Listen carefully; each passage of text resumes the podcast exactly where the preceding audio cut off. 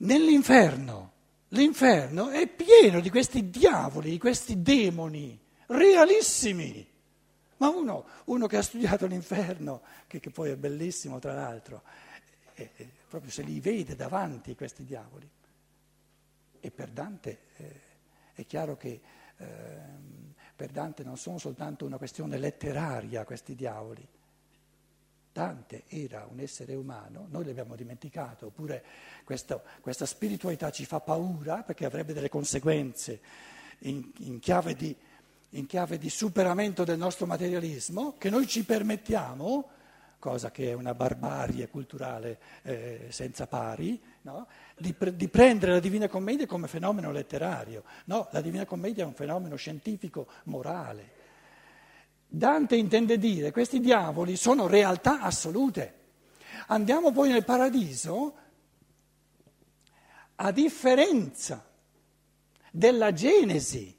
La Genesi della Bibbia è molto più poverella nei confronti della Divina Commedia, perché vi ho detto, nella Genesi questi nove cori di angeli, di fatti non ci sono, proprio non ci sono, nemmeno se li volete trovare, non ci sono. In Dante, soprattutto nel Paradiso, uno dopo l'altro, angeli, arcangeli, principati, potestà, virtù, dominazioni, troni, cherubini serafini, belli, papali, papali, ma proprio madornalmente presenti come realtà metafisiche assolute. Uno direbbe, ma come ci permettiamo noi di, di considerare la Divina Commedia come fenomeno puramente letterario?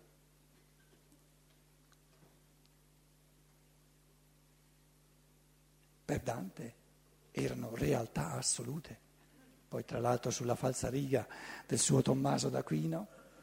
Tommaso d'Aquino ha un volume enorme sugli spiriti eh, separati, no?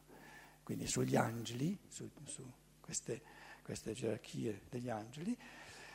Quindi in Dante troviamo la struttura del cosmo con, con questo rilievo assoluto degli angeli, tutti e nove le gerarchie di angeli, con questo rilievo morale di assoluta serietà dei diavoli, dei controangeli, che poi i diavoli, i demoni sono angeli caduti, però ci tocca dire nella Divina Commedia manca o è poco accennato il mondo della natura con tutti gli spiriti della natura che sono all'opera nella natura. In altre parole, manca nella Divina Commedia, che è intrisa di spiritualità, sia dei demoni in chiave negativa, sia degli angeli in chiave positiva, una Divina Commedia così intrisa di spiritualità manca il peso morale del mondo materiale. E perciò l'umanità ha lasciato alle spalle, ha lasciato dietro di sé questa Divina Commedia. Cosa è venuto dopo la Divina Commedia? I secoli delle scienze naturali. Una gran bella cosa. Ed era quello che mancava nella Divina Commedia. Il peso morale per l'evoluzione umana, per l'evoluzione della coscienza umana, del mondo, della materia.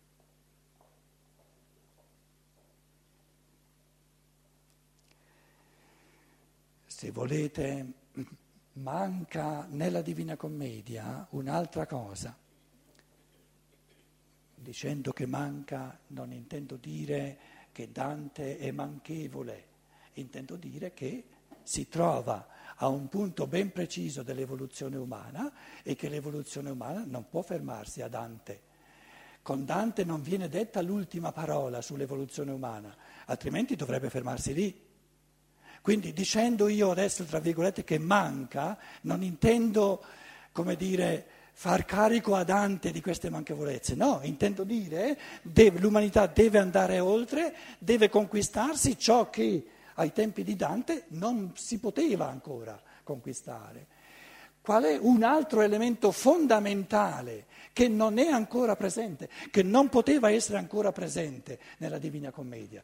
Uno è ciò che ho chiamato il peso morale del mondo della materia, delle scienze naturali. L'altro, questo se volete un, un risvolto un po' più esoterico della Divina Commedia, è questo eh, lo dico in un modo un po' più un po' indiretto, perché non si può, in una cultura dove questa seconda cosa, le scienze naturali sono già venute, questa seconda cosa che manca nella Divina Commedia non è ancora venuta nella nostra cultura, perciò faccio fatica a esprimerla in un modo che non sia dogmatico. Lo dico indirettamente. Quando noi vediamo tutti questi personaggi simpaticissimi, tra l'altro, Farinata degli Uberti, per dire soltanto un esempio. Piombare nell'inferno eterno, Brunetto Latini, il maestro di Dante, senza possibilità di redenzione, di ulteriore evoluzione. se noi prendiamo la Divina Commedia come, come, fatto letterario, godiamo l'italiano, godiamo le immagini, eccetera.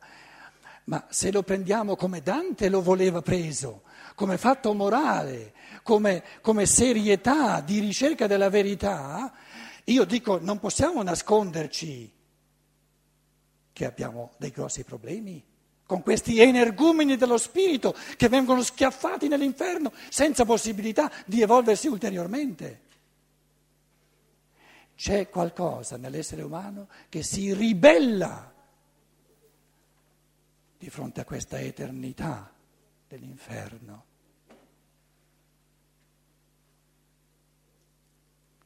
La, la, prospettiva che manca nella Divina Commedia è quella che dice, ma questo farinata a questo Brunetto Latini, ma se è uno spirito eterno, la divinità che l'ha creato questo spirito, che l'ha creato con amore, amando la sua libertà, la sua evoluzione, potenzialmente capace di evolversi all'infinito, ma gli darà una seconda, una terza, una quarta, una quinta, tutte le possibilità che, sono, che, sono, che l'uomo è capace di far sue per camminare e riscattarsi e imparare dagli sbagli fatti.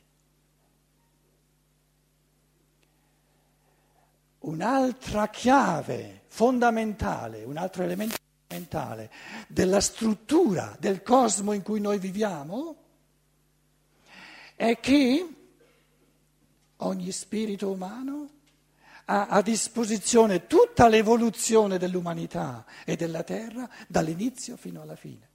Ognuno di noi partecipa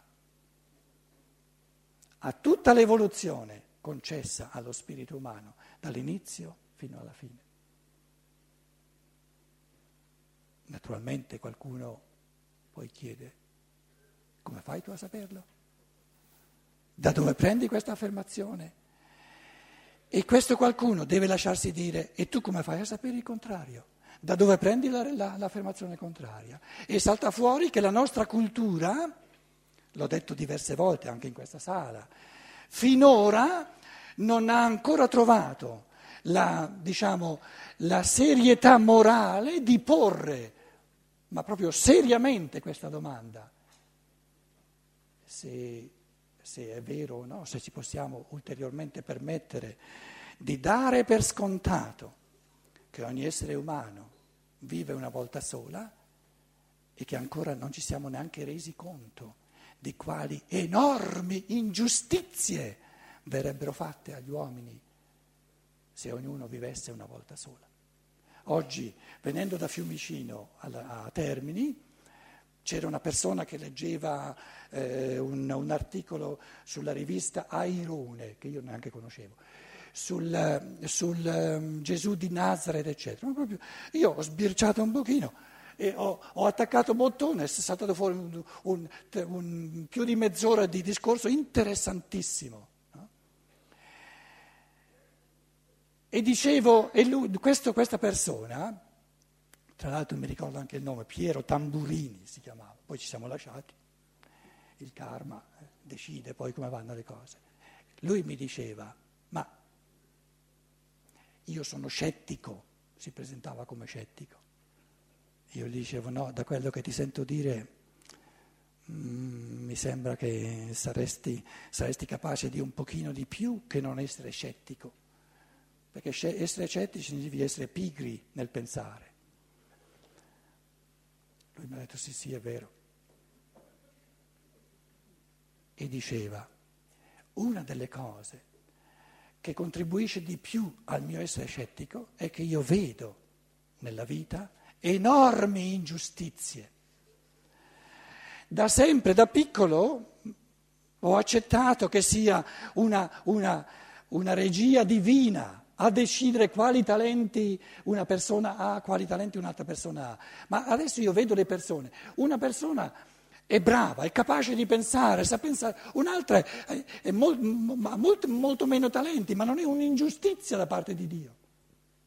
E io gli ho detto, guarda, tu forse non ti sei mai reso conto che questo problema dell'ingiustizia divina ti sorge unicamente perché tu da sempre, senza accorgerti, hai fatto un'ipotesi di fondo.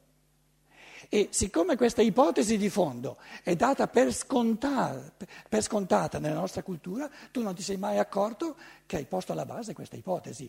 E la tua ipotesi, che fai spontaneamente, senza accorgerti, è che ogni essere umano vive una volta sola. Se il Padre Eterno concede a ogni essere umano una vita sola, e a uno dà una vita piena di talenti e a un altro dà una vita con pochissimi talenti, è ingiusto non può permettersi questa ingiustizia. E lui ha dovuto dire sì, in effetti è vero.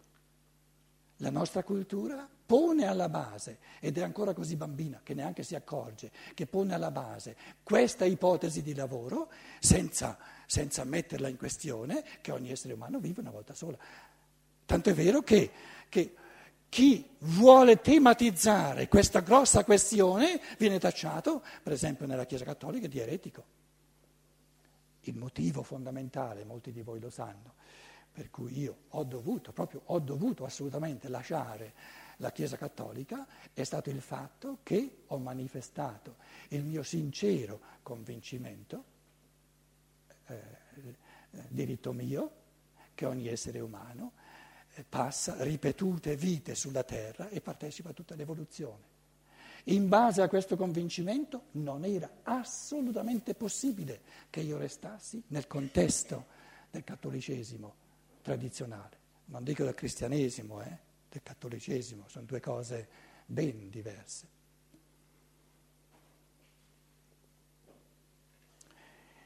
Se nella Genesi le cose stanno come dicevo. Se in Dante le cose stanno come dicevo, in Dante questa assoluta realtà degli angeli, degli esseri angelici, questa assoluta realtà degli esseri demoniaci, però in Dante manca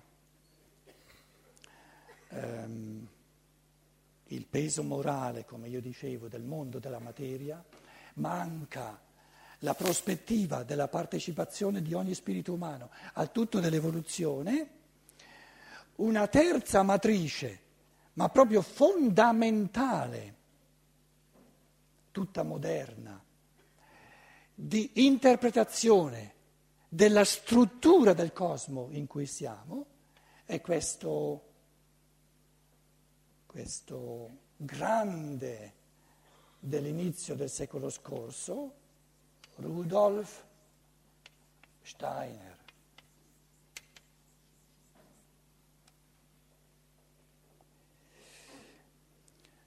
Il peso culturale grandissimo che non si può, non si può eh, assolutamente esagerare di questa figura è che nella scienza dello spirito di Rudolf Steiner come fenomeno unico nell'umanità moderna, la struttura del cosmo diventa così complessiva da superare strutturalmente ogni tipo di unilateralità, nel senso che questa scienza dello spirito, balbetto dicendo soltanto alcuni tratti fondamentali però, eh? fondamentali nel senso che son, dicono la struttura di questa scienza dello spirito. L'essenza di questa scienza dello spirito è che l'evoluzione dell'uomo non, non la si può capire se non facendo una sintesi di scienze naturali con la scienza spirituale, di scienza spirituale con la scienza naturale. In altre parole, la scienza dello spirito ci dice il modo in cui lo spirito umano si evolve, ci presenta lo spirito umano in evoluzione e la scienza naturale aggiunge il modo concreto in cui lo spirito umano si evolve nel mondo della materia.